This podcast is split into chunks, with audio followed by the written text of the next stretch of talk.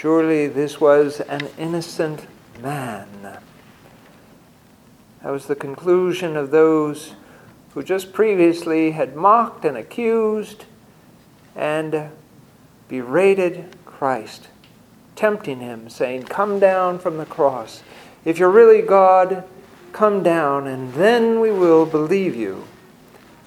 But Christ had a bigger vision, a bigger understanding of what he was up to. He knew that in time they would understand. But at the moment, he had to do something more important. So he didn't respond and show them his power in the way that they wanted to see it. He showed them his power in restraint and without being goaded into something that he wasn't ready or wanted to do. So, this is a lesson for all of us. When we are unjustly accused, it happens, and, and we bristle when we're unjustly accused, and we want to set the record straight, and we want to show that people are wrong. But we have to trust in God. We have to let Him reveal in time. We have to let accept the rejection by this world to stand for what is true and right and just.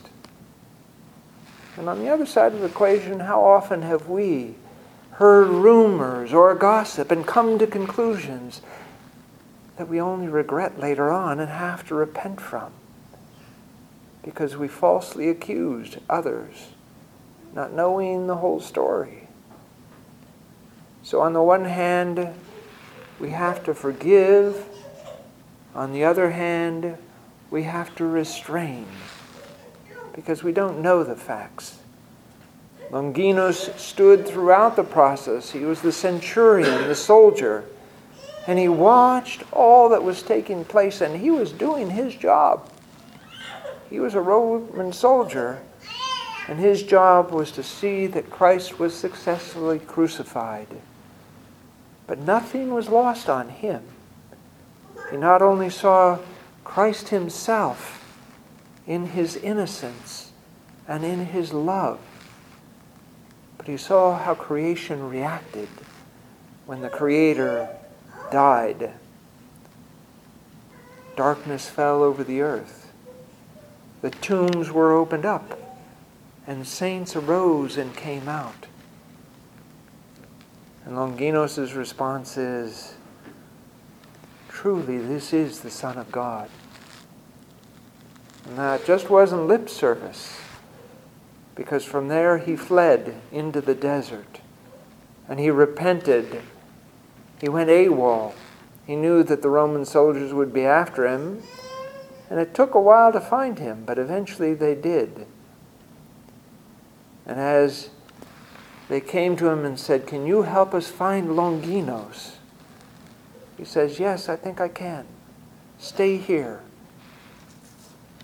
and I will let you know. And during those days, he talked about faith, and he talked about God, and he witnessed. And after three days, they said, Where's this Longinos fellow? And he says, I am he. And by then they had come to know him and to love him. And he knew what they would have to do to him. And he said, Do what you have to do. I'm ready to die for Christ.